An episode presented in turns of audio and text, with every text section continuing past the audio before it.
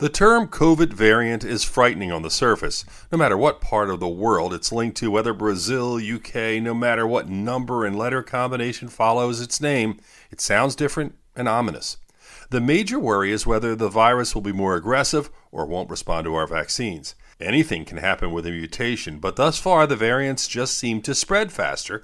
The vaccines continue to work against them. So, how will we know if things change? The key is testing. As long as we're battling COVID 19, we need to continue to test for the virus. It's through these tests that we stay one step or hopefully several steps ahead. Scientists are working hard to eliminate linking the variants with certain parts of the world. The virus is worldwide, as are the variants. With your health, I'm Dr. Brian McDonough on 1010 Wins.